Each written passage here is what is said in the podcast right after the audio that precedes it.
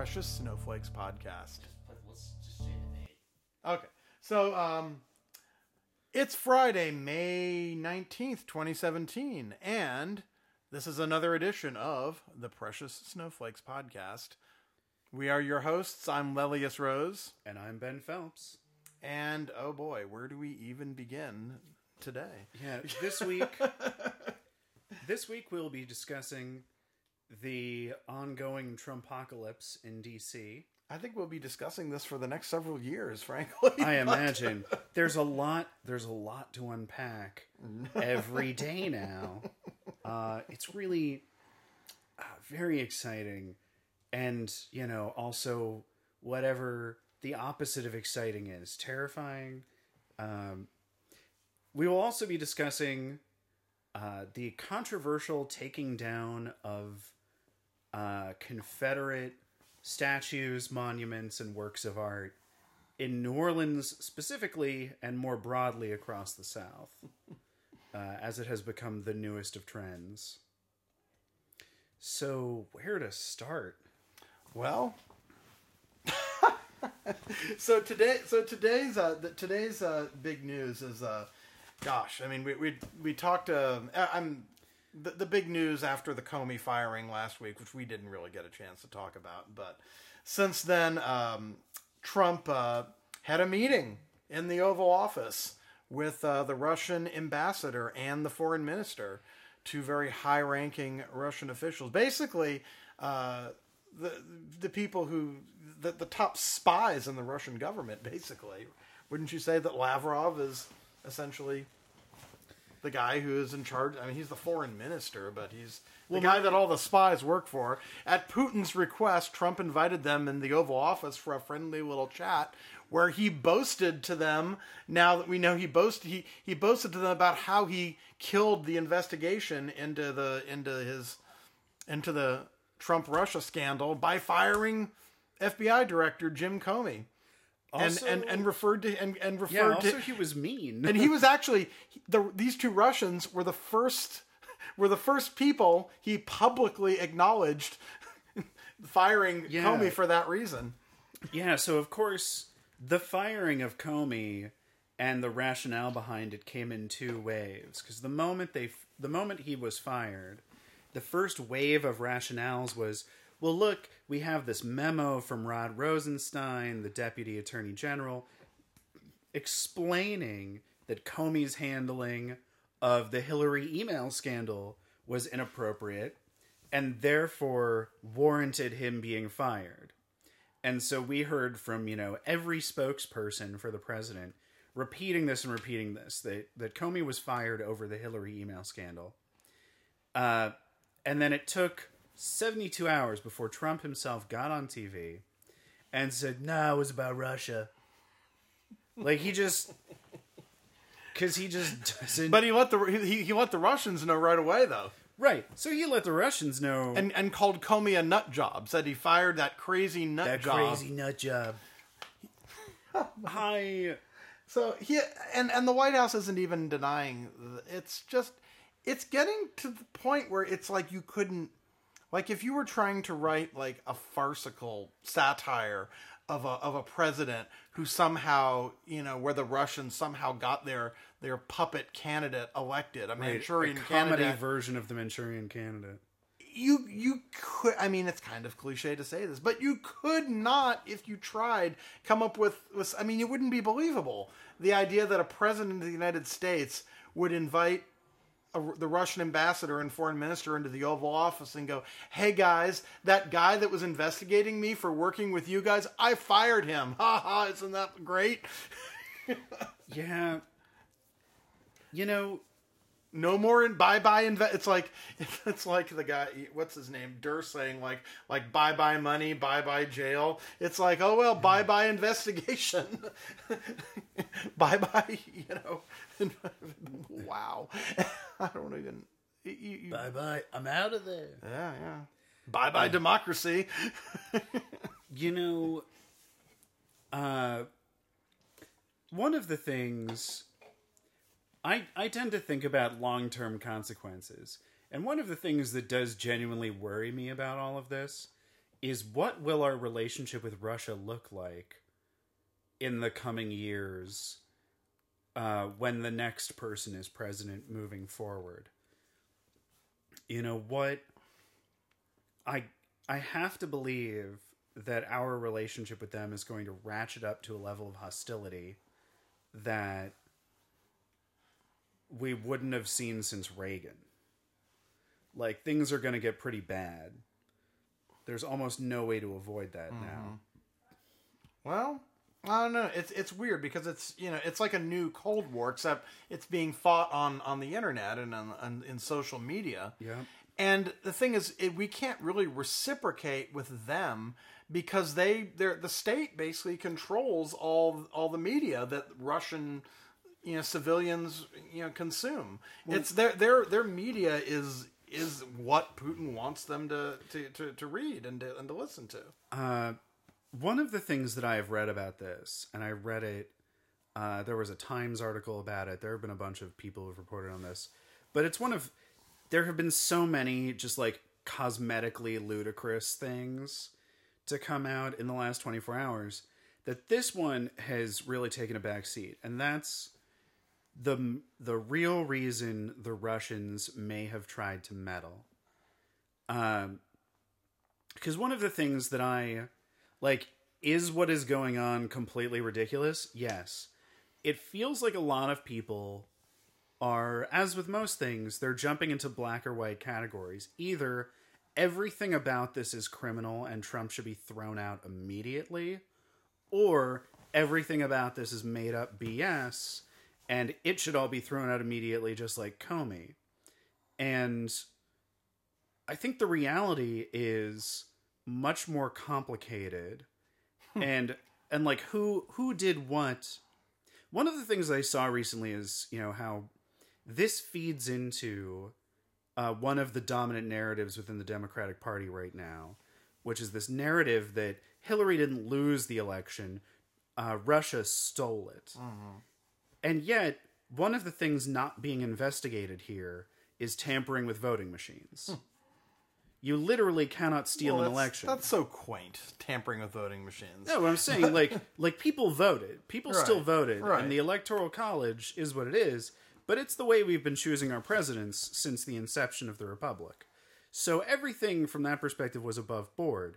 The question as far is, as we know, as far as we know, we don't have any reason to think otherwise. right? We don't have any reason to think that it wasn't. Um, but the question is, what what possible benefit was there from collusion?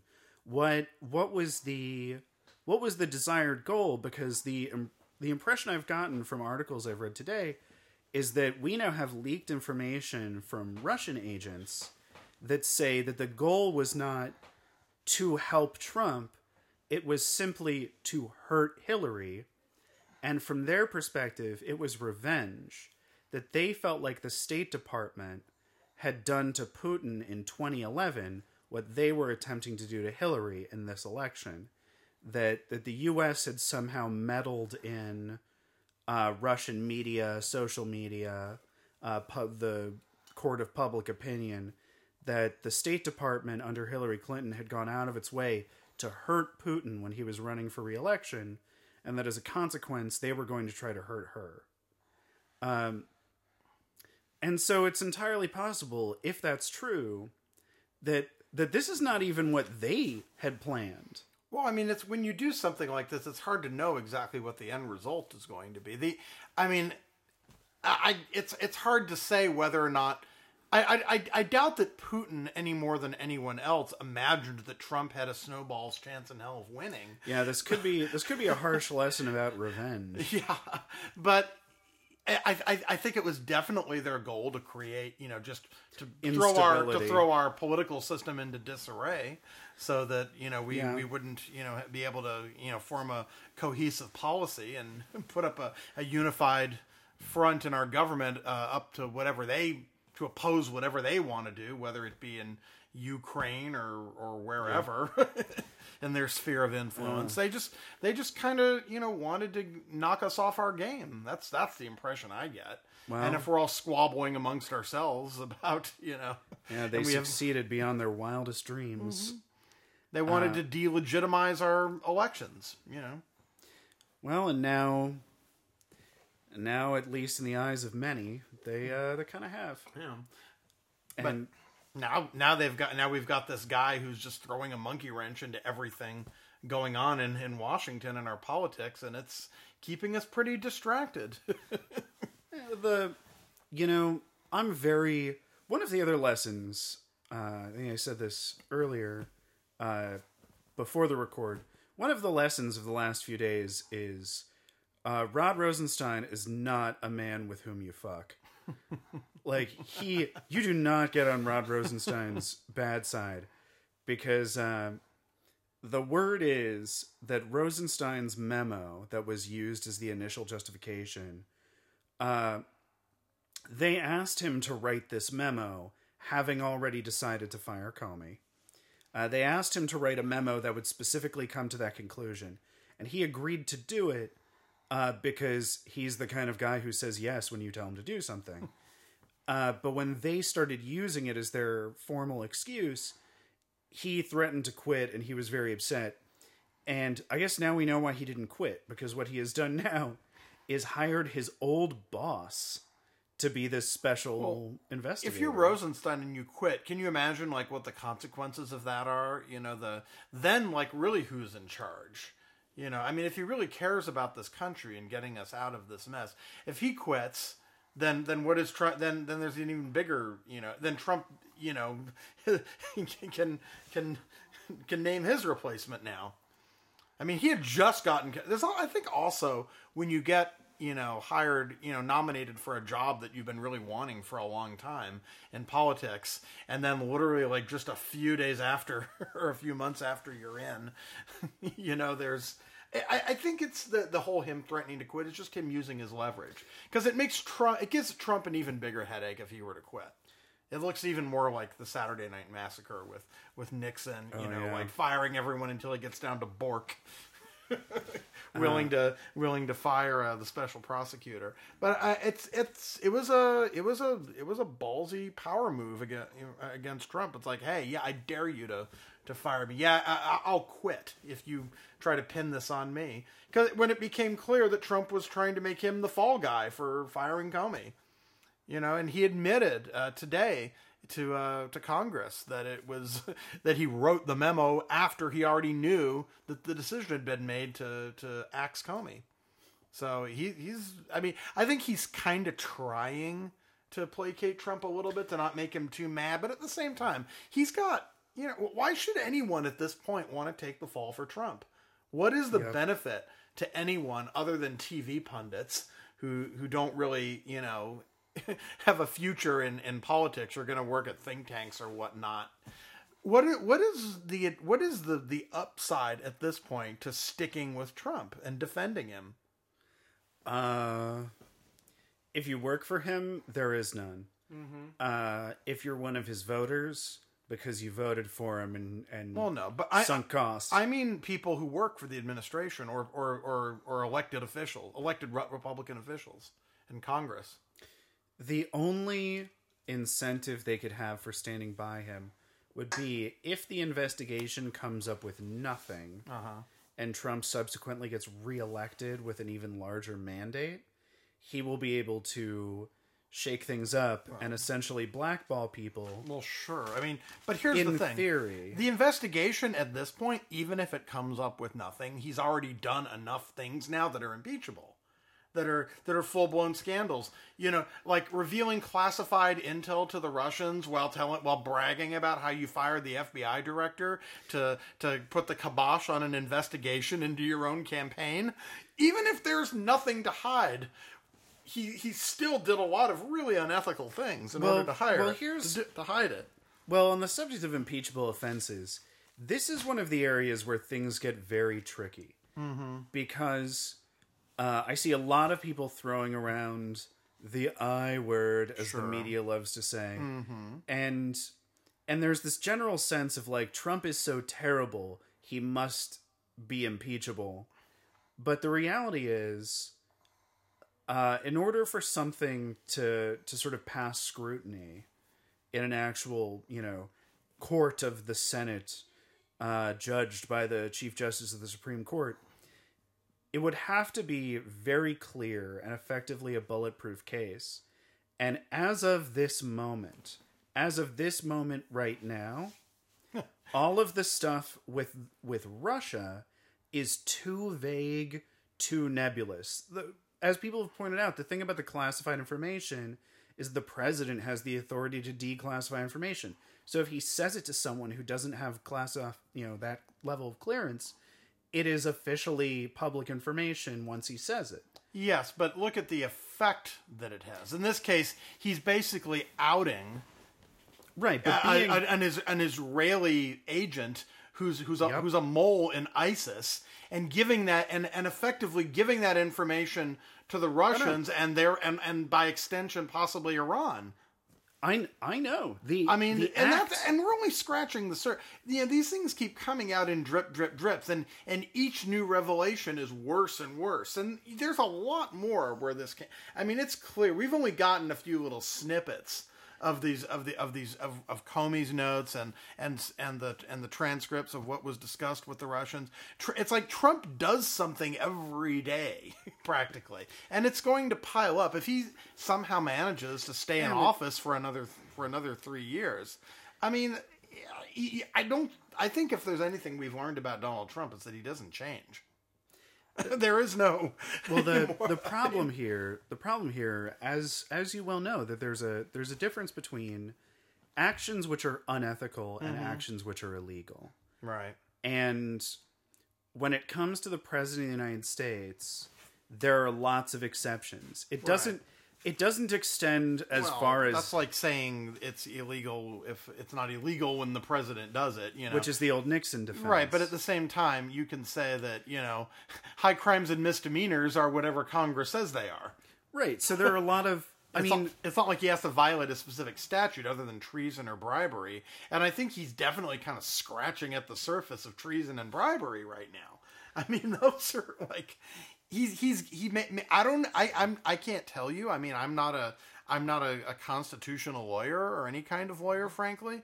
But I mean, he's he's getting close. I mean, it certainly sounds a lot Well- like it.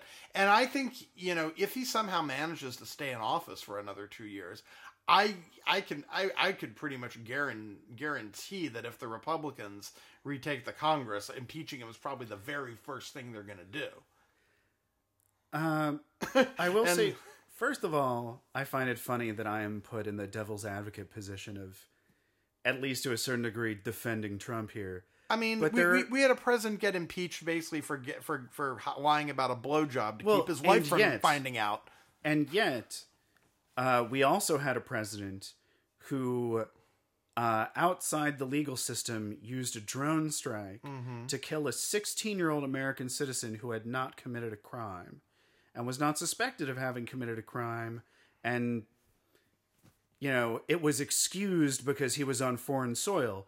But that, con law experts will tell you, is not actually how the Constitution works uh-huh. that an American citizen, no matter where they are, cannot be summarily executed by the U.S. government for for crimes which they do, which they did not commit. There is a constitutional So, you- right so you've brought to due process. Br- I bring brought this up this because up before, that, and th- this hasn't gotten probably an, as, as enough media exposure as it deserves. But I would still like to hear Obama's side of that story to know exactly.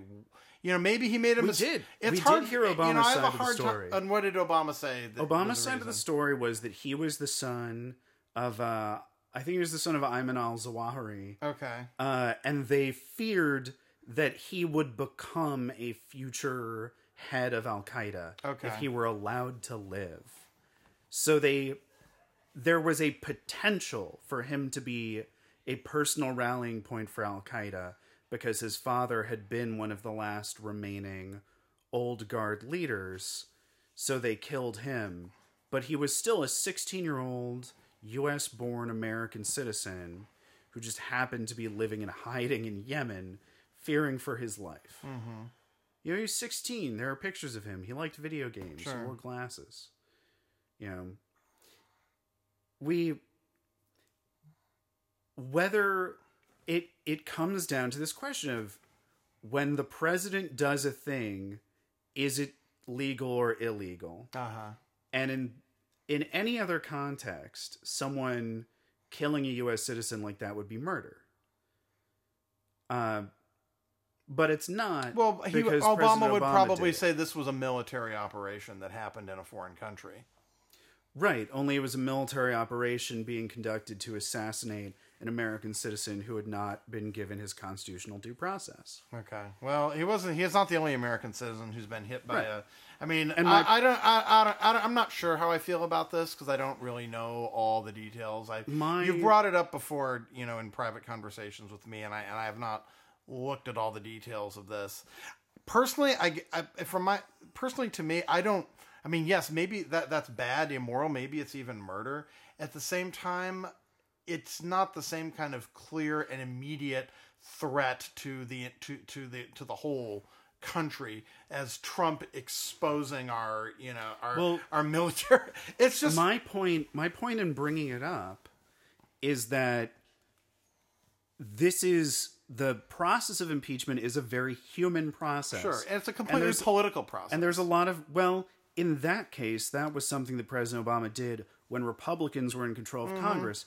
But Republicans support extrajudicial drone strikes. right, right. So it really. The funny thing about this, I was going to say earlier, is that all of this stuff about Russia, as of this moment, there's nothing, there's no smoking gun, there's nothing clear where where you can really say definitively, okay, he broke the law. This is a jailable offense. But the issue where that may be true is uh, obstruction of justice. Okay. And that's the funny thing about this particular scenario is that if he ends up getting impeached, the most likely case against him will be obstruction of justice for first trying to get Comey to drop the probe, uh, second for firing Comey when he refused. Like that is a much more clear cut case. Uh, How about how about uh, coordinating, uh, you know, cyber warfare, as as with the uh, with the Russian government uh, uh, in in connection with his political campaign? well, there's no proof of that. Well, yeah, there we're scratching at the surface of it. I mean, we'll see. I mean, right now it's coming. I mean, it's it's, it's coming out in the in the in the Washington Post right now that uh, who- the person, someone close to the president, who is more than likely Jared Kushner, was was was in communicating with the uh, with the Russians during the campaign that they had established a, a secret back. I mean, it's. I think we're only seeing the tip of the iceberg right now. We're going to have to wait and get all the information. But if it is, if it turns out that the Trump campaign was in cahoots with the Russian government, that is an obstruction of that's worse than way worse than obstruction of justice. That's treason. That's the kind of thing you can get the death penalty for.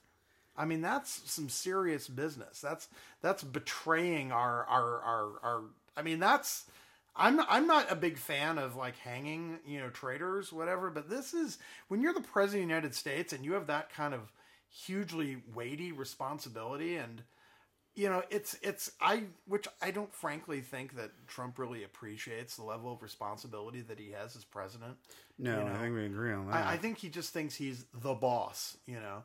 But I mean, he's he's shooting with live rounds now. He's this is life and death. So far, he hasn't had any gigantic foreign policy fuck up as of yet.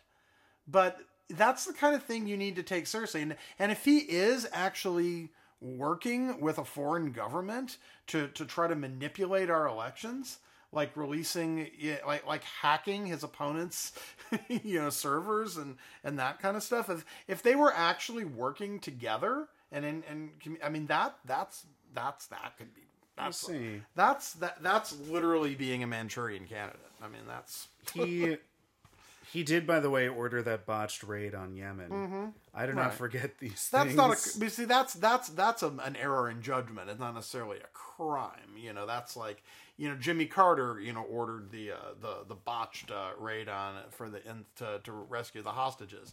I mean I that's not the kind of thing where that you know that's like okay that's a fuck up. That's not a Yeah.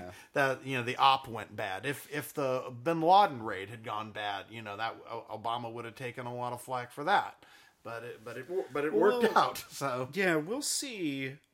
uh, we'll see where it goes from here. Uh, The thing is, I get the sense that Trump is actually clueless enough to be having people working for him doing that kind of shit and and sort of just be blithely unaware of it. You know, I mean, I'm sure they wouldn't. I'm sure they would if they actually were colluding with with the Russians.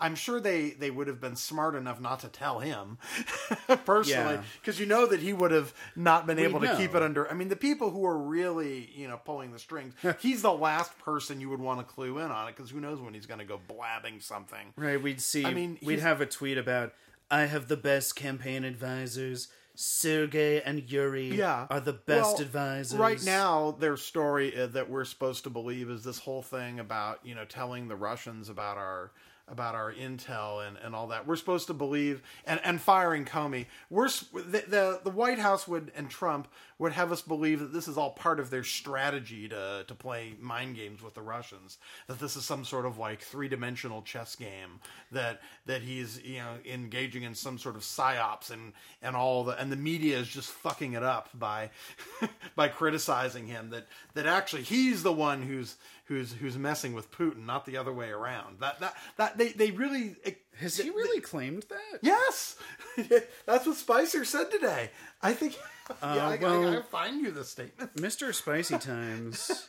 and he's on the plane they're on the plane together I mean I I'm sure he was Yeah. able to run it by him he, he's not having to hide in the bushes from the press corps Sean Spicer is so comically bad at his own job.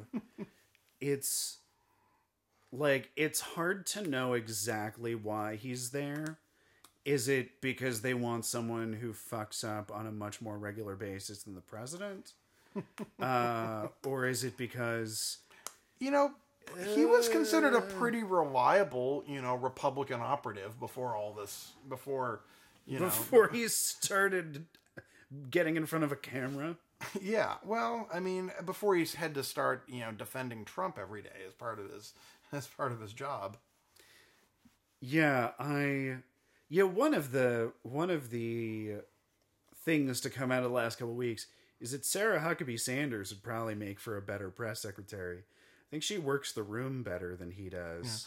So here's Spicer's, um, you know, response to the to the news that uh, that uh, you know Trump, uh, you know, calling uh, Comey a nut job to the Russians and all that that whole conversation. So his uh, his statement, he says that uh, that Comey had behaved politically and put unnecessary pressure on the president's ability to conduct diplomacy with Russia on matters such as Syria, Ukraine, and the Islamic State. And quote. By grandstanding and politicizing the investigation into Russia's actions, James Comey created unnecessary pressure on our ability to engage and negotiate with Russia. The investigation would have always continued, and obviously the termination of Comey would not have ended it. Once again, the real story is that our national security has been undermined by the leaking of private and highly classified conversations. so yeah, th- these high, highly classified conversations that he's that he's having with the Russians about shit that he's not even supposed to be telling them. Well, so he's not he's not really claiming that this is some sort of sophisticated psyop. What part he's of their strategy. well, right. What he's that, that- claiming that we're messing with their strategy by by leaking the, all this well, what he's what's going on in the Oval Office. What he's claiming, if I'm reading that correctly, is that the firing of Comey. So their excuse is that the way the Russia investigation was being handled so publicly in the in the court of public opinion made it hard for them to have real diplomacy with Russia because anything that, Right, because this- Comey was interfering with that by investigating them and interfering with their ability to negotiate and, Well, and conduct diplomacy. Okay so there is a degree to which that is true and this is what i was saying that our our diplomatic relationship with russia is going to be worse than than it needed to be.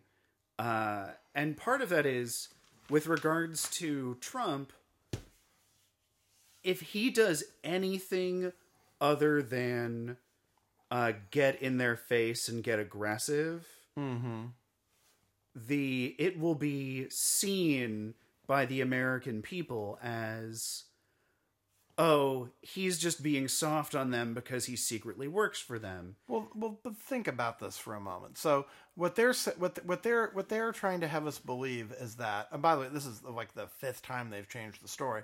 But they're saying that No, the I reason they fired Comey was because he was interfering with their ability to conduct diplomacy with the Russians. I I will say this. I genuinely believe that I genuinely believe that the national security team, meaning Rex Tillerson, James Mattis, H.R. McMaster, etc., I genuinely believe that they would like to have the flexibility to either go soft on Russia or go hard on Russia, depending on the situation, without having to be accused of either being Russian spies or for overcompensating for being Russian spies. Uh, in part because I believe that those three people, Rex Tillerson, James Mattis, and H.R. McMaster, are in fact not part of this.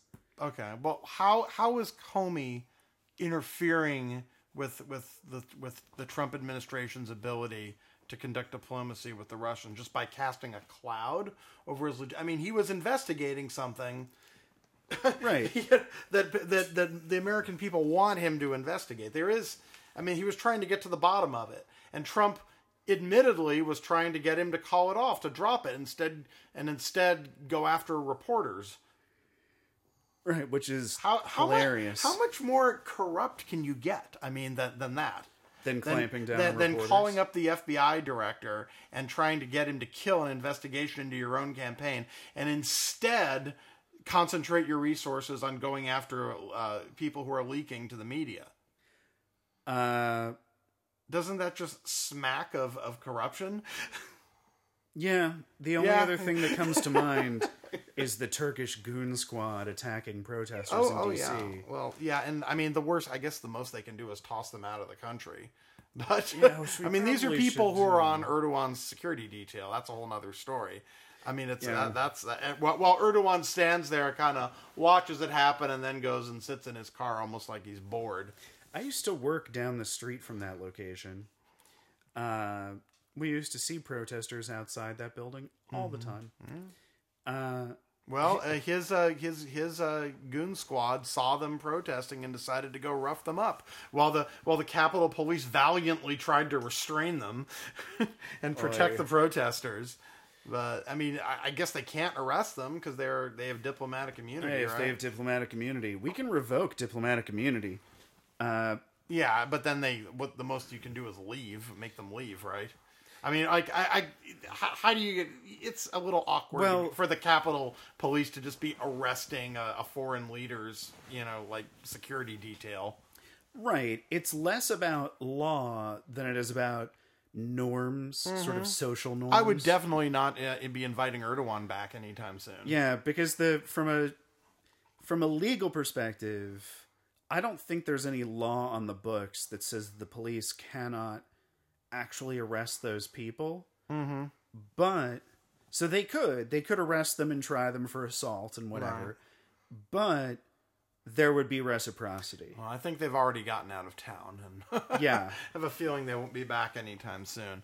But just you know, he th- this the the, the, the just the, the yuck factor of of a guy like Erdogan coming to our country and bringing his his his his his his his goon squad practices to the streets of our own capital is just disgusting. It's just It. I mean, it's one thing for him to do that to his own people, you know, and and not and and it, but to do it here in in in in, in, our, in our nation's capital, it makes me ashamed of our country that we let someone get away with that.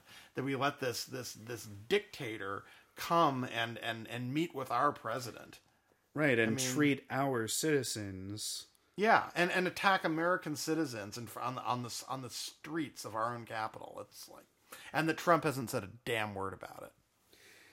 Yeah, that's I mean, pretty I, I don't know if I'm if I'm contracting Trump derangement syndrome, but I you know the more the more and more I I, I, think about him, the more I th- I almost part of me just wants to say you know by any whatever it takes to get rid of him. You know, I mean, I it's I we we may get to a point as a country where the vast majority of us. I mean, I'm sure he'll always have his loyal supporters, people who will defend him or whatever. But we could get to the point where it's, you know, if like 80% of the country wants him gone, that's, you know, Congress, you know, has way things that they can do. And As does the cabinet. I mean, yeah, I mean the the idea of nullifying the results of an election, I that doesn't sit right with me. Just in general, I mean, get trying to get. There's a reason why we have elections. There's a reason why the president has a four year term. We don't want to set the precedent that you know that we can just get rid of a president if he becomes unpopular. But Trump is is setting new precedents all the time in in a bad way. It's But that's so so that's the that's the problem is I mean, uh, there's as- certainly never been. We've certainly had never had a more divisive leader than him in my lifetime. I mean, so so here's the fundamental problem.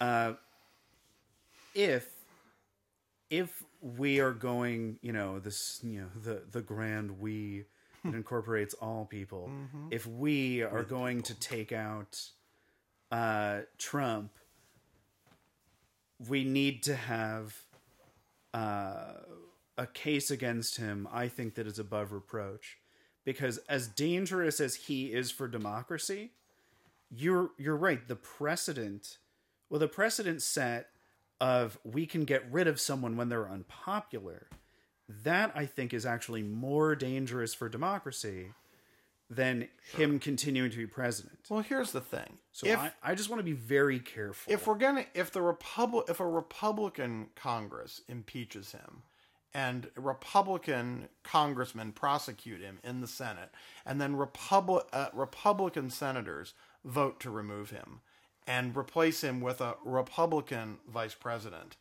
all that isn't that isn't exactly that isn't nullifying the results of the election. The end result is not Hillary becomes president. Neil Gorsuch is still on the Supreme Court. It's still the Republicans are still doing are still Right, the end charge. result is President There's- Mike Pence. Right. The the difference is we've just gotten rid of one Republican president for another one. It's not a coup. one who is Right. who is capable of being So president. if I'm Paul Ryan, who seems more and more invertebrate all the time, every day, yeah. what a disappointment You know, it, I think if we if we, we could wait two years until the Democrats, you know, take over and let them do it. But frankly, I think the country would be better off if the Republicans took care of their own dirty work. yeah no i i agree I mean, they're the ones who brought us this guy. They if they're the ones to, to, to take him out, then then I think the country will be in a better place than if you know the Democrat. I mean, if if if if if we just leave him in there, you know, the Democrats will definitely you know impeach him if they take Congress back. They're probably not going to. The odds of the Democrats getting a, a sixty-seven you know senators and a supermajority to convict him uh, in 2018, I think is the odds of that are really low. But come 2020, if if Trump keeps going the way he's going now, the odds of the the Democrats retaking the entire federal government is is quite plausible. yeah You know? Of course, then the, it'll be a presidential election, and who knows if he would even try to run for reelection, based on the way things are going for. Him. Who I mean, or, and, and if the Republicans would renominate him. Yeah, that's tough. I mean, there are definitely Republicans. There are all sorts of people already being talked about for 2020. Uh, there are people talking about Tulsi Gabbard uh, being sort of bringing together the best, the best in quotes, parts of the populist right and the populist left. There are people talking about Biden Kasich as mm-hmm. some sort of national unity ticket. I I just can't help every time I see him, you know, standing next to someone like Erdogan or talking about wanting to invite Duterte to the White House. He looks at these guys and he wants to be them. I, I think he looks at them and he sees people like Putin. He's like, wow, okay, he has an 80% approval rating. He can do whatever he wants. He doesn't have an opposition. The media plays ball. He, I, I think he looks at these guys with envy. That's the kind of leader he wants to be. Somebody who doesn't have anyone opposing him. Well- now, I don't know what he would do with that kind of power if he had it, but it's clear that that's what he aspires to be. That's the kind of leader he would like to be. Now, our democracy has got a lot of built in, you know, safeguards against that. But you can see that he he respects these guys for their power. he yeah you're right and he he holds the concept of democracy itself in contempt like he he just thinks that it's stupid I don't know. I don't even know that he even thinks that hard about it. I, I think he thinks of it in terms of Trump winning, Trump losing. He prefers the former. And Yeah. Trump winning means he gets to call all the shots. In this case, he he wants to be the master of the universe. That's just Well- his ambition. And what, what the consequences are, pfft, as long as people are praising him and, and showering showering him with approval, that he looks at he. I think he looks at someone like Putin and says, "That's who I want to be." Not not in terms of like you know policy, just in terms of you know being in control. That's what he wants. the upshot of all of this I don't think it runs that much deeper than that. The upshot of all this is that the the whole situation as broad as it can get is now in the hands of Mueller. Mm-hmm. and he seems like exactly the right person to be handling this. Sure. gotta give credit to rosenstein in this situation that he he found exactly the right person with a ton of credit from both the left and the right. You know a very highly respected lawyer law enforcement professional.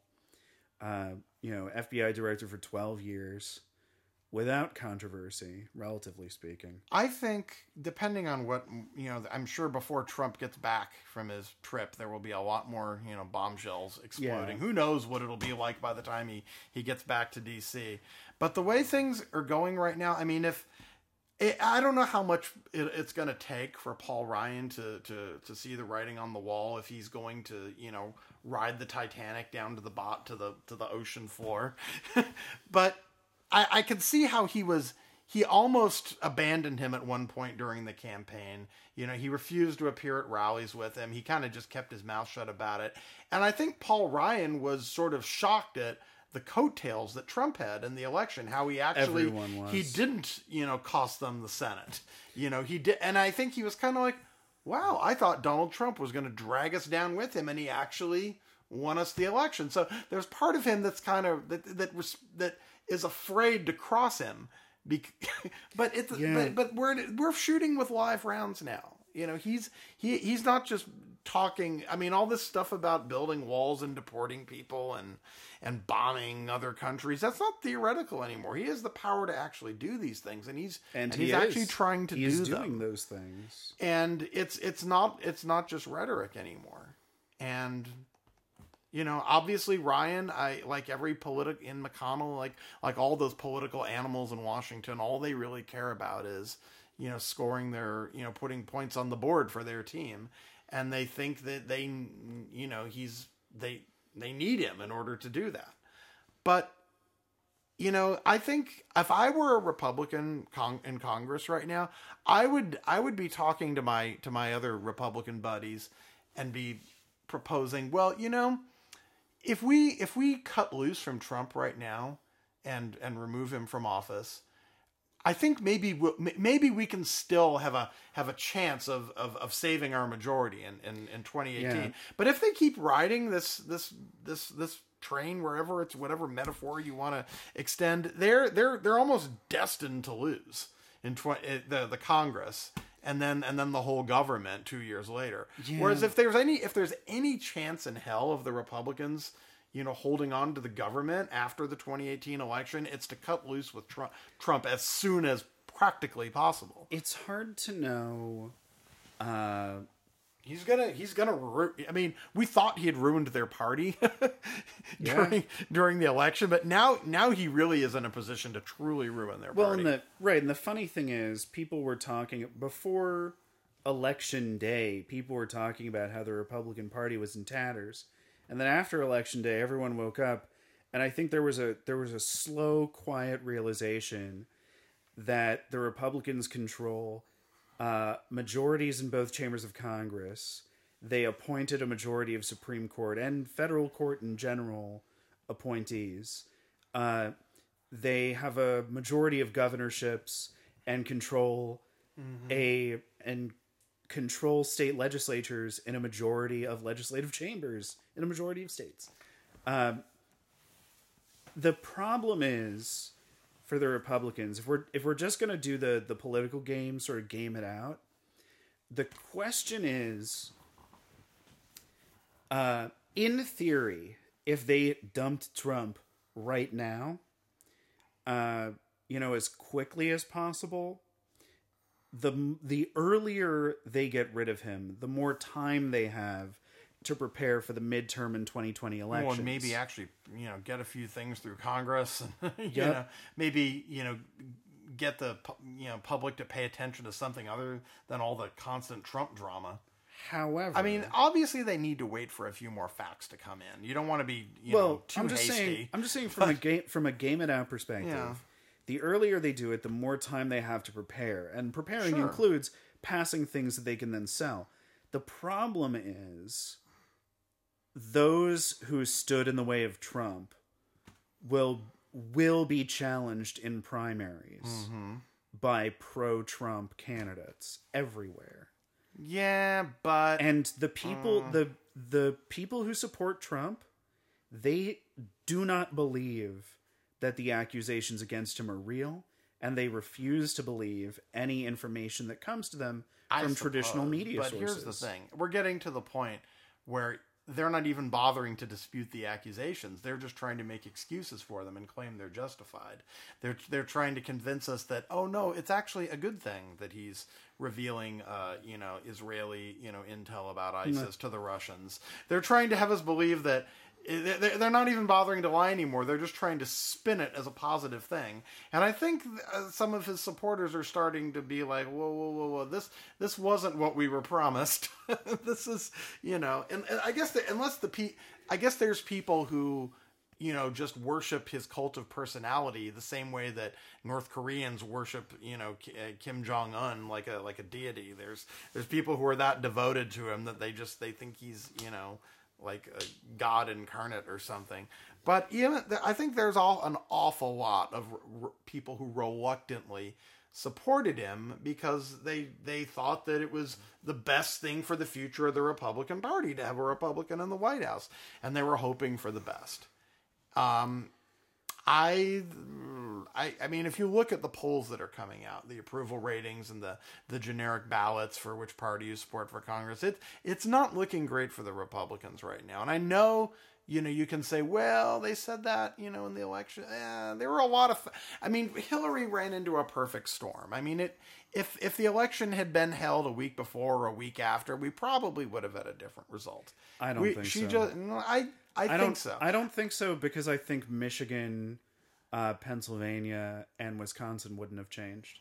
I think And there's no polls here's to show the that they did. I don't I don't blame Comey for for Hillary's loss, but I do think it's quite plausible that it cut into her margin of error. it cut into her margin of error for sure, but she absolutely needed to win Wisconsin, Pennsylvania, and Michigan. Mm-hmm. Three states that she that she more or less refused to campaign in. Right. And I- and, and I they weren't even on her radar. And I think those are the states where those reluctant, you know, Republicans who came home to Trump, who who Well, but it's who, not just who, that. who who, deci- who were who weren't going to vote for him after the Access Hollywood tape came out, who reluctant, you know, it's like the the Comey wasn't the reason, but he kind of he did turn that tide a little bit. But it's not. But it wasn't just them. But it- I mean, it was- the margin. no, it wasn't the, just the them. final margin in Pennsylvania was actually kind of massive. Hillary's epic fail of a campaign was the reason that it was as close as it was.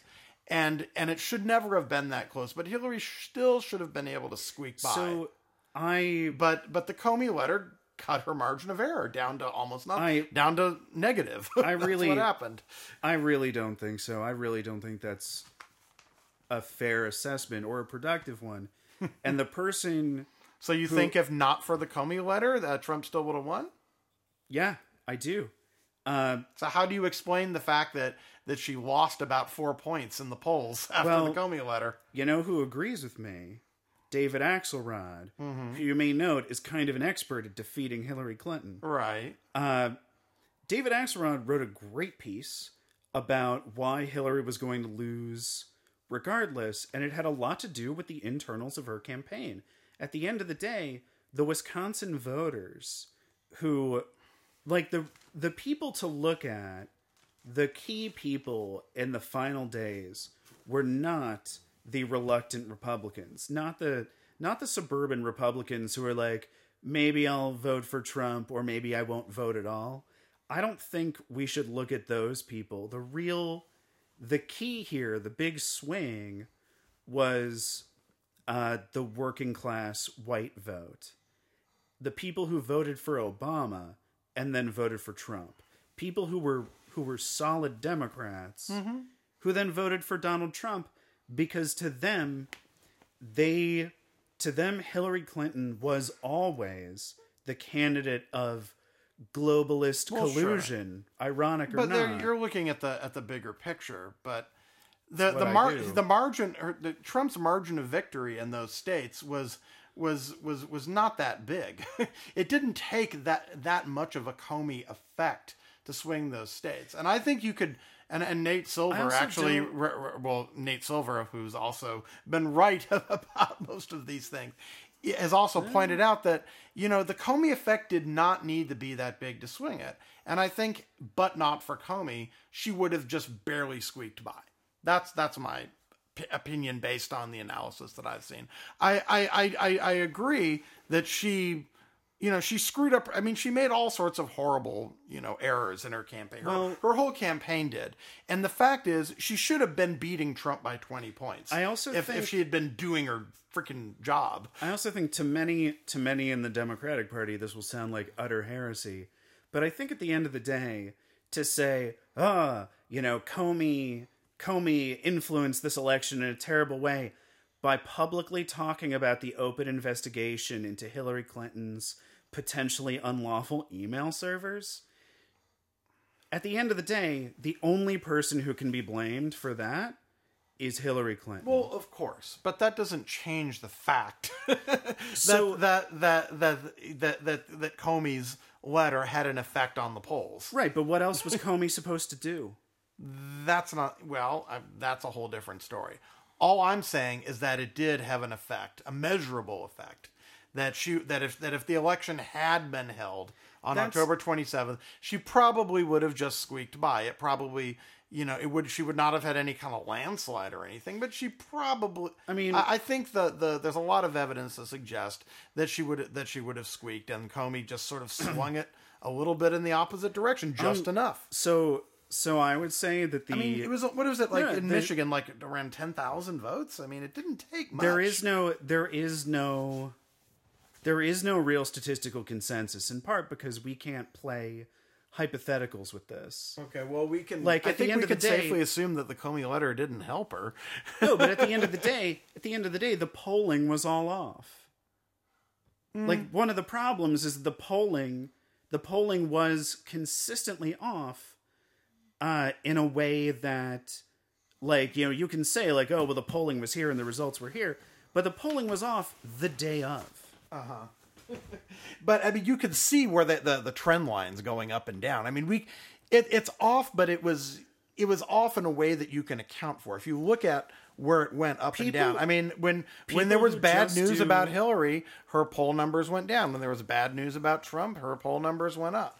right except that his numbers were always deflated compared to where they were in reality and in particular there were almost no polls in Pennsylvania like none there were like three major polls over the course of the entire election look at- months apart look in at it. Pennsylvania look at it. Well, let's let me just ask you a question. I mean, look at it this way, because I think you're kind of looking at too bit at, at too much of a macro picture here.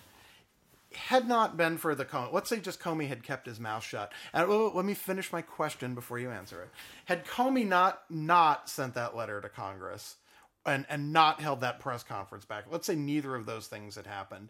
Do you think that would have affected any anyone's votes? Do you think some people would have voted for Hillary who ended up not voting for Hillary? Do you think that that those those events some people a statistically significant number of people? It didn't. I mean, we're talking about seventy thousand people total in three. are you talking about the letter just in the last in the last week or the Okay, let's just take. First of all, it's not seventy thousand people. The margin in those three states ended up being larger than seventy thousand people. Well, I mean, well, that's not that's not that's not in than that. dispute. Actually, I think it was around ten thousand in Michigan, around um, around sixty thousand in Pennsylvania, around forty thousand in Wisconsin. I'll have to look at the numbers. it was that. the I, I know that uh, Pennsylvania was the was the highest margin. Uh, Wisconsin was the second largest, and Michigan it was somewhere around ten thousand margin. So it, that that's that's like 0.001. It's some really small number, and it did not. What what I'm saying is, yes, Hillary ran an epic fail of the campaign.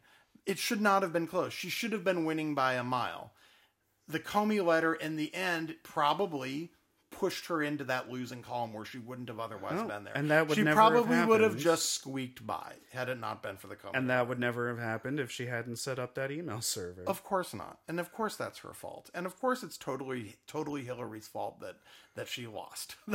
I'm not Well, just- disputing that. so- what I'm saying is that event did affect the outcome of the election. So I one of the reasons I bristle at the accusation that Comey did this. I'm not saying he did it. I'm And I'm- saying right, that and I'm not saying- affected the outcome.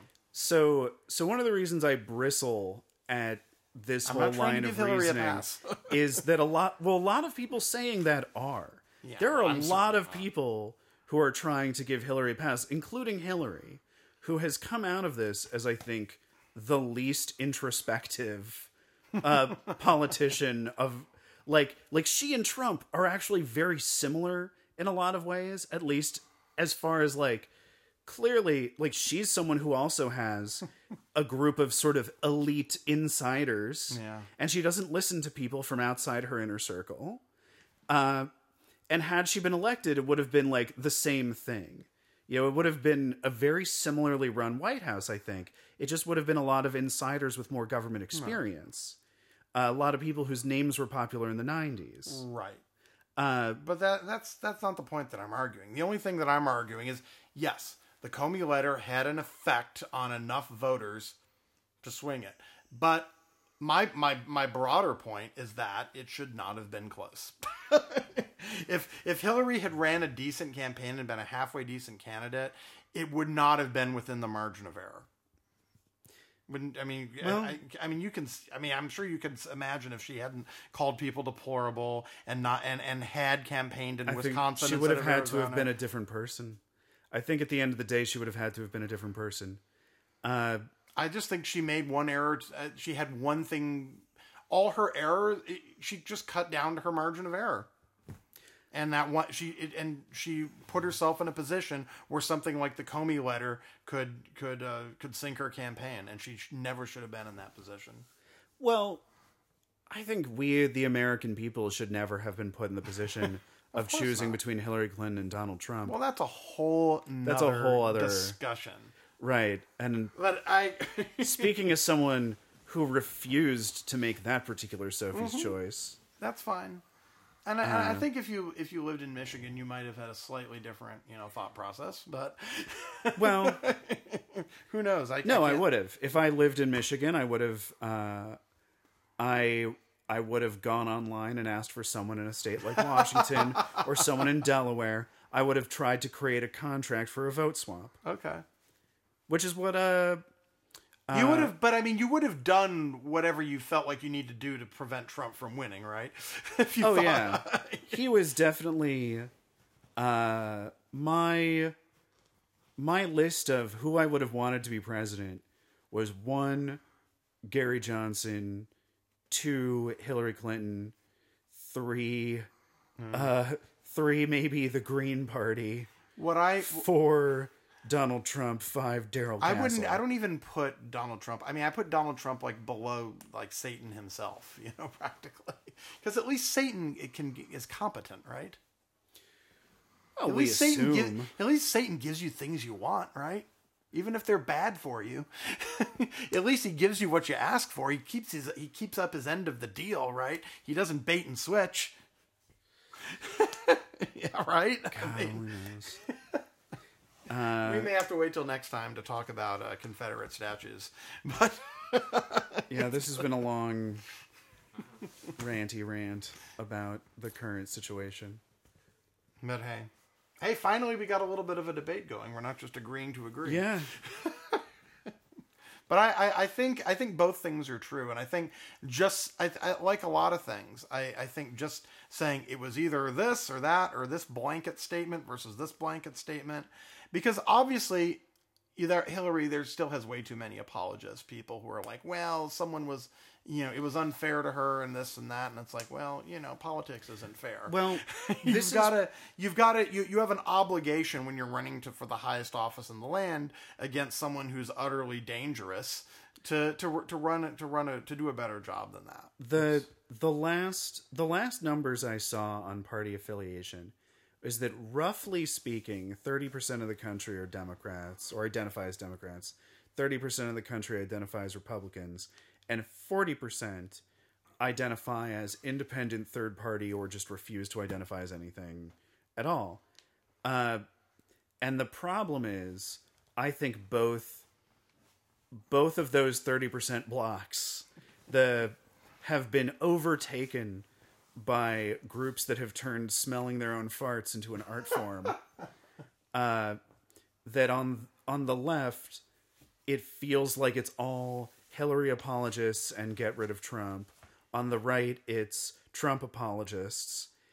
And I'm glad that someone like Mueller is in charge of this investigation because I feel like most of most of the country is just kind of sitting this out and waiting to see what happens. Well, it's it's kind of a cliche, but I also think there's there's definitely some truth to the the notion that every president is in some way a reaction to the previous president. Oh yes. And so uh, I think the reaction to, to, to, to Trump, our next president, whoever that is, is going to be somebody with a lot of experience, someone who's known for being very consistent and very and very reasonable and, and logical and someone like someone like like like Mueller, someone who okay on a Repo- on paper he's a Republican, but someone we can trust to be consistent and, and not unpredictable I and actually reckless. I actually don't think that uh, but that's a conversation for another day. I think it is. I would like We should do. Th- we shouldn't wait till the next Thursday. We should do one sooner. I would like to leave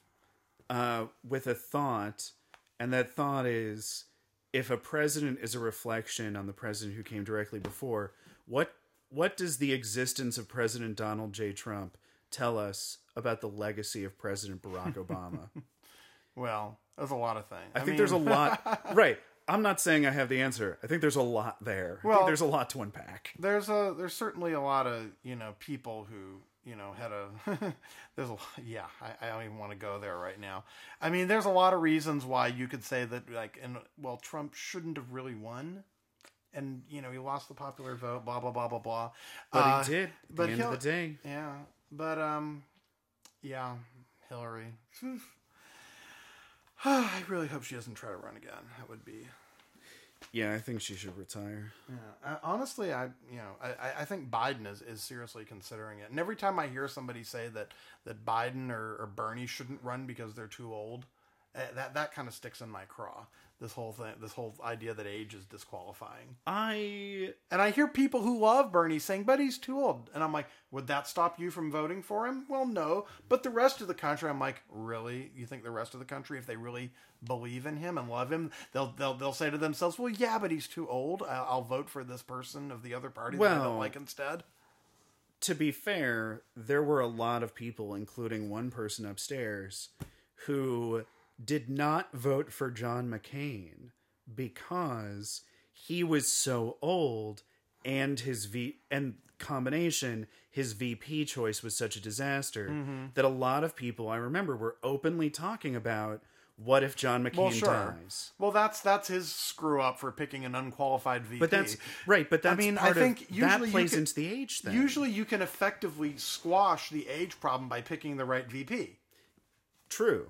Right, because that's what people want to know. They want to know that if you die of being extremely old, that you're not going to leave the country Well, in the hands of just- someone who's that was just a that was just a, a, a, tactical error on McCain's fault of picking an utterly unqualified VP. It's a massive tactical error. I mean, he should have known better.